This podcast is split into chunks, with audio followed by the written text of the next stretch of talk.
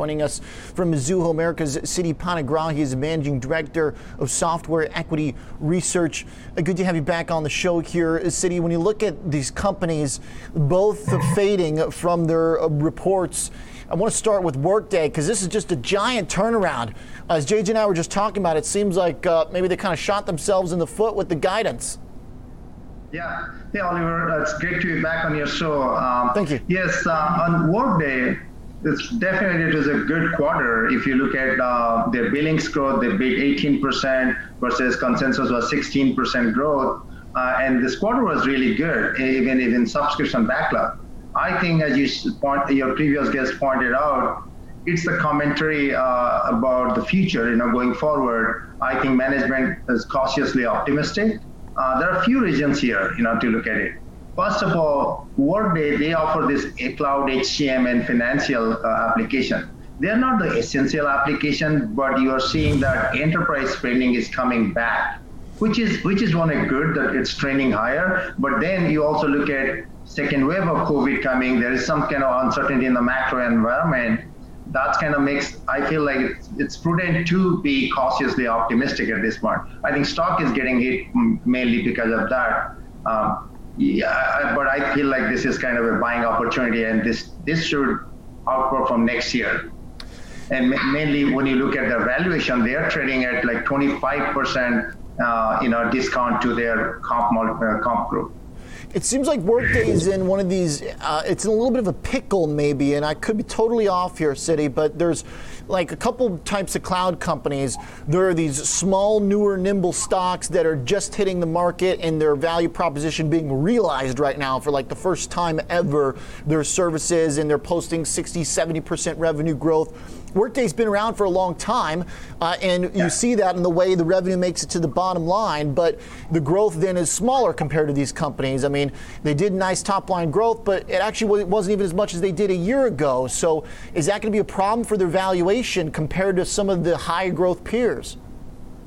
No, yeah, I think you said it right. It's law of large numbers, too. It's growing, but also, few other things impacting them right now is the new customer and new logo acquisition at this point. What they're able to do is they're going back to their install base. That's where the strength coming from. And they have a huge product portfolio, and they are able to cross-sell to their base. But I won't be worried about the growth. Growth will bounce back when you see the enterprise spending comes back. This is the time post-COVID. That's where they got hit hard because of the growth. Their products are not essential application during this time. But I think the trends are they are the best in the market. I think they will be the de facto application vendor, enterprise application for back office. What do they need to do to surprise on that front going forward? Do they need to spend? Do they need to build out workforce even more, or advertising? Is this going to be a cost-worthy endeavor to build that backlog to a point that Wall Street is satisfied with it? Yeah, I think there are some external factor also influencing, and one fact was contract duration was one of the factor why they guided backlog I think 14 to 15% for Q4. So that was one of the things, contract duration impacts, because customers are not comfortable signing up like 4 or 5 years contract at this point. But the other point, you said it right, and they are in fact investing for next year. They are investing on their sales and marketing, pre-sales, branding. They are planning to do that, and that's how we can create even more demand. And that's what makes me more comfortable for next year. Okay, stick with this. We're going to do a little trading here on Workday, and I want to come back and talk into it with you, Siti. Let's bring in our own Tom White, who's been looking at the options post-earnings. Tom, obviously a sell-off here where if you're bullish on the company as Siti is, this is a good time as we've had. I mean, this is a pretty big sell-off in Workday now, 7%. How would you go about this if you want to use this as an entry point? Well, I think I agree with you. This using options in a high-priced stock like Workday might be the way to go, and giving yourself some cushion to the downside, Oliver. So the strategy that I came up with is just going out to that December 24th weekly option series. So you've got about 34 days until expiration, and selling a out of the money put vertical to collect some premium while giving yourself a cushion to the downside and a high probability of success. So I just looked at selling the 207.5 strike put, and then against it to make a risk defined, I'll buy the 202.5 strike put. So for each spread that you trade, you can collect roughly about $2 credit. Now, that's the most you can gain on that particular trade. You get a break even of about 205.5 to the downside. So you're giving yourself even more room to the downside in case the shares do continue to slide. Like I said, you've got just over a month in this trade, and you've got a probability of over 60% that short 207.5 strike is going to be out of the money at expiration. And that's what you want to give yourself. Even though implied volatility is falling in here, you're still getting some decent premiums because of the fact the stock is falling. So maybe implied volatility is still a little bit elevated due to the pullback today. But this might be the safest way to play it if you were neutral to bullish on a name like Workday. Okay, so break even at $206 for Workday. Obviously, we've pulled back quite substantially. You're already everything from here you get to keep as the stock moves higher. We're at 212 right now, so you've got a little bit of buffer, which would take us back down 206, basically around the November lows. So you've got to hope for support around there. Tom, you've got a trade coming up as well, so hang with us too. I want to come back to Siti Panigrahi and talk about Intuit. This looks like a great report, Siti. I mean, every metric, it looks like guidance for earnings, revenue, as well as trailing all beat. What's going on? Is this just kind of your classic, break from a big run? Yeah, it's kind of seldom used, partly, but also I would say I agree with you. It's a great quarter, and look, Intuit people are concerned about Intuit because of their SMB exposure. But if you look at the last two quarters trend, it's definitely getting better. It's improving. So that's one good thing. I think one of the concern was the guidance implies second half decelerating a little bit. But remember, they pulled the guidance earlier, and this is the first time again they're giving guidance for this fiscal year. I think that's purely conservative at this point, given this environment. But I think that this can get better. And then, even few things I want to highlight here. First of all, look, new business creation. Census data for Q3 shows that 77% new business creation in U.S., almost 1.6 million versus 800,000 on average. So all these business basically go to Intuit.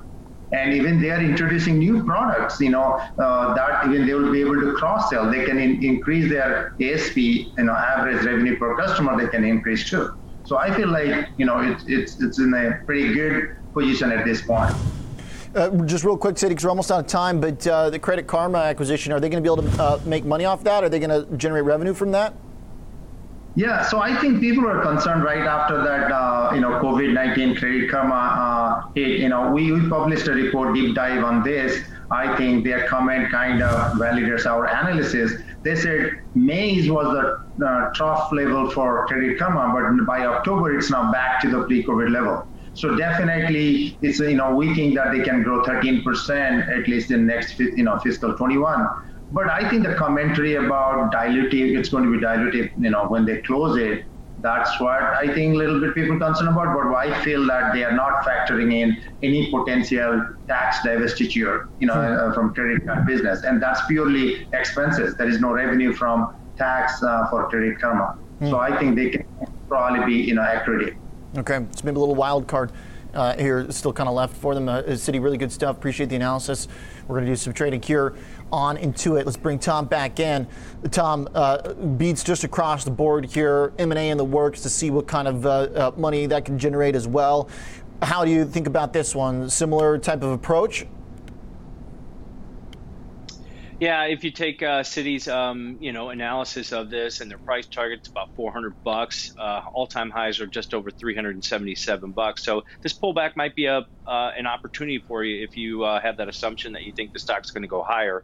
But it's a high-priced stock, Oliver. So $350, you buy 100 shares. It's a lot of capital outlay. So how do you play this using a longer-term view, but using the option market to take advantage of leverage and lower capital input, and defining your risk a little bit better on this? So I looked at just buying in-the-money call, and I'm going out to the April series. So you've got 147 days until expiration on this, and I'm going to create a call diagonal where I'm going to sell the December monthly 390 strike call. So that's closer to your guest's price target over the next 147 days, where you can take advantage of upside. You pay roughly about a $38 debit. I've got that on the risk profile here, but I think it's actually a little bit lower. You can probably pay about $35 for that now. But if you pay $38 debit, that's your risk on this bullish type trade. You're outlaying about $3,800 per spread on this, as opposed to buying 100 shares at $350. So that's going to cost you $35,000. So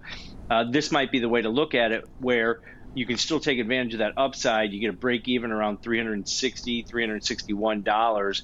But I think the key here is that you're looking out until April. So you're giving yourself plenty of time. And we all know what April is. That's a big revenue month for Intuit with some of their tax products here. So this is a lower cost entry point way where you can take advantage of a move higher and the ability to roll that short option week to week or month to month, collecting more credits and reducing that break even and potentially increasing profitability. So this downturn might be a buying opportunity for somebody that has a better outlook on a stock like Intuit. Okay, called diagonal with a lot to gain from here, but we got to get past that 360 level first, where Citi says it'll be slim pickings for a target that is well above the all-time high.